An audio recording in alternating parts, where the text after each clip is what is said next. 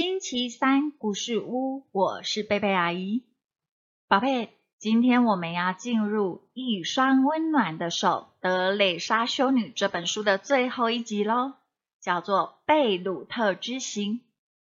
故事的开始前，我们一样要先为今天所拥有的献上感谢。阿姨想要感谢我们身在台湾这个自由又安全的地方。也要感谢三明书局股份有限公司，还有作者钱丽同意阿姨在网络上面读这一本好书。那么接下来我们准备进入故事喽，《贝鲁特之行》。一九八二年的夏天，德蕾莎修女再一次面对自己的人生，也再一次决定义无反顾地承担起上天赋予她的关爱穷人。病人垂危之人的新使命，不同于以往的是，这样的新使命不仅对他个人是全新的挑战，而且他所将面对的客观环境也比以前任何时候都危险的多了。已经七十二岁高龄的德里莎修女，这次千里迢迢来到黎巴嫩这个烽火遍地的中东小国。新近入侵的以色列大军又借口扫荡驻扎在黎巴嫩境内的巴勒斯坦解放组织，而重兵压境。屋漏偏逢连夜雨啊！以色列军队兵临城下时，黎巴嫩境内的基督徒与伊斯兰教徒间的宗教内战，早已经如火如荼的打了七年呢。早已是民穷财尽，一片哀鸿遍野，惨无天日。以色列带来的新的军事攻击，更有如雪上加霜，使得成千上万的黎巴嫩人民流离失所，并造成更多的生命和财产的损失。当时，很多黎巴嫩官员担心德蕾莎修女的安全问题。纷纷劝他放弃此行，不要冒险。但是德蕾莎修女心里明白，黎巴嫩目前非常需要她的帮助，所以啊，她抱定决心，再困难她也必须勇往直前。果然，激烈的战斗使得飞机无法在贝鲁特机场着陆。为了安全起见。德蕾莎修女只好辗转改道，先搭飞机到埃及，再搭乘小艇在海上颠簸了十七个小时，历经千辛万苦，终于抵达黎巴嫩的首都贝鲁特。德蕾莎修女原先计划到黎巴嫩后的第一件事。是先去贝鲁特东区视察当地一所主日学校。那间学校是德蕾莎修女和她所属的修道会在一九七九年创立的。当初设立的目的是为了要帮助那些因为内战而流离失所的人。到了贝鲁特之后，德蕾莎修女 还是大吃一惊。发现情势远比他想象的更糟啊！伊斯兰教团体以贝鲁特城西为营，敌对的基督教民兵组织则占据了贝鲁特城东。整个城市哒哒哒哒哒哒哒哒哒哒哒哒哒哒哒哒枪林弹雨，烟消弥漫，遍地血腥不说。更得知有一群儿童陷在交战区，而当局却束手无策。这时，忧心如焚的德蕾莎修女不得不改变计划。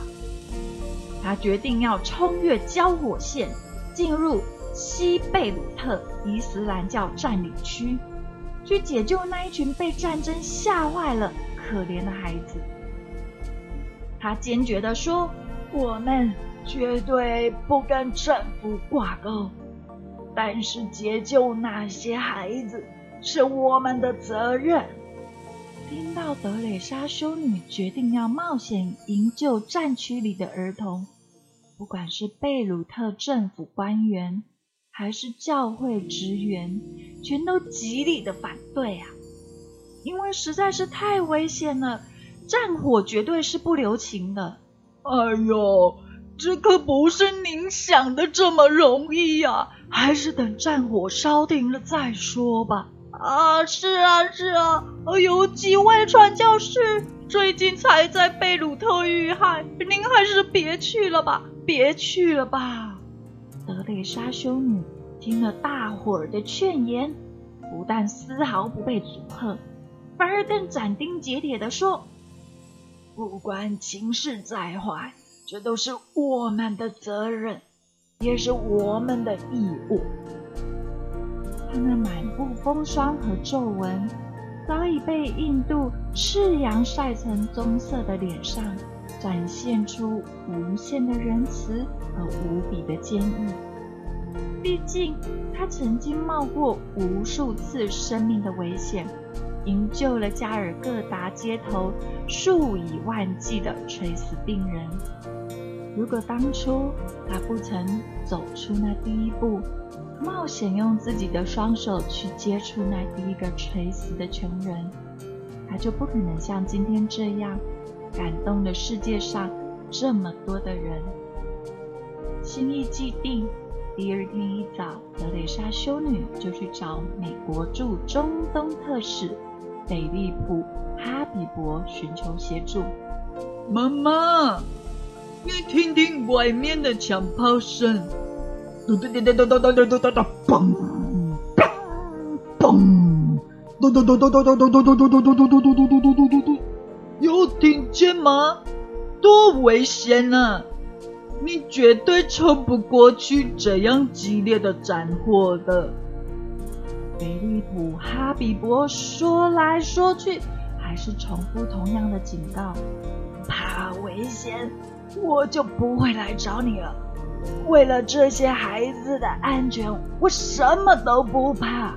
我一直在祈祷，祈祷圣母保佑，祈求这里的战火明天停息。不是我不相信您的祈祷，好吧，就这么说定。如果明天真的停火，那我一定设法帮您穿过交战区。菲利普·哈比伯被德蕾莎的真诚感动，终于松口了。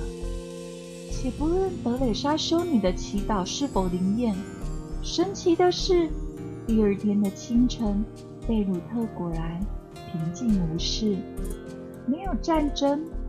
德蕾莎的正义感。与决心影响了黎巴嫩交战双方的军事领袖。当双方凭战令宣布，德蕾莎马上拉住当地红十字会职员：“沙里先生，请问哪里最迫切需要帮助啊？”那三十七个智能障碍儿和几个留下来的医院员工被困在一间快要倒塌的医院里。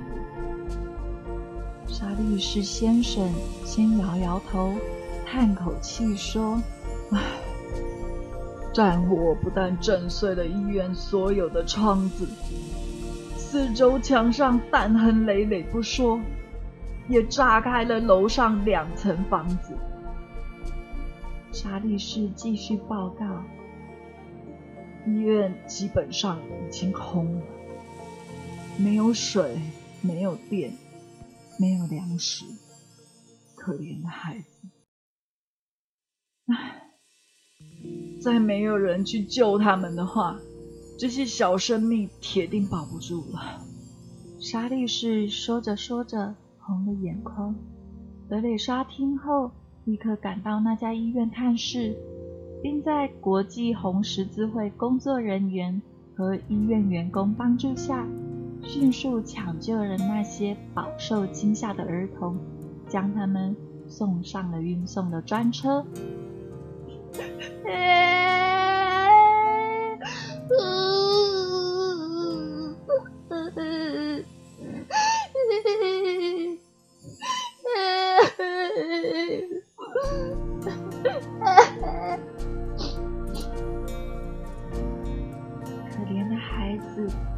有的已经受了伤，令人心酸的哭声、呻吟声、啜泣声，一路划破了寂静的街道。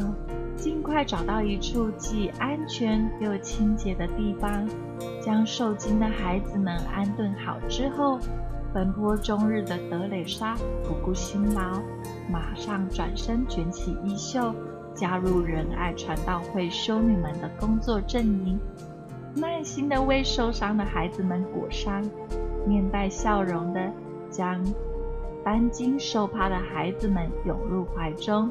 安抚亲吻，面临任何不幸时啊，都要保持精神上的轻松愉快哦。这是他在训练修女们一再强调的。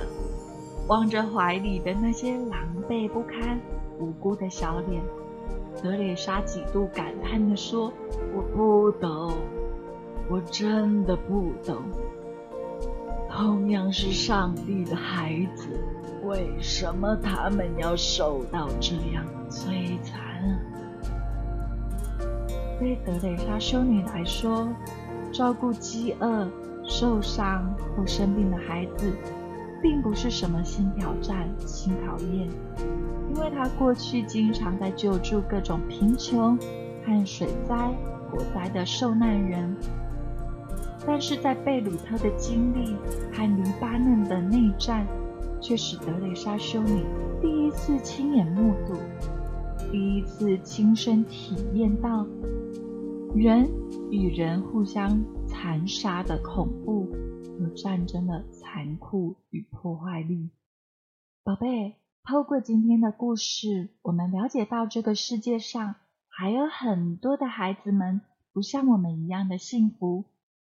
因为环境的关系，他们可能没有办法上学，也许没有家人可以照顾他们，甚至于没有食物可以吃。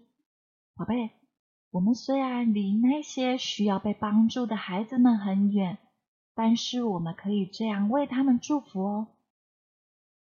亲爱的主耶稣，我要奉你的名祝福在战火当中的小朋友们，可以像我们一样有饭吃。有人保护他们，有人爱他们，有平安可以上学。祷告奉救主耶稣基督的名求，阿门。好了，我们今天的故事就说到这里了，下个星期三再见。耶稣爱你，我也爱你，拜拜。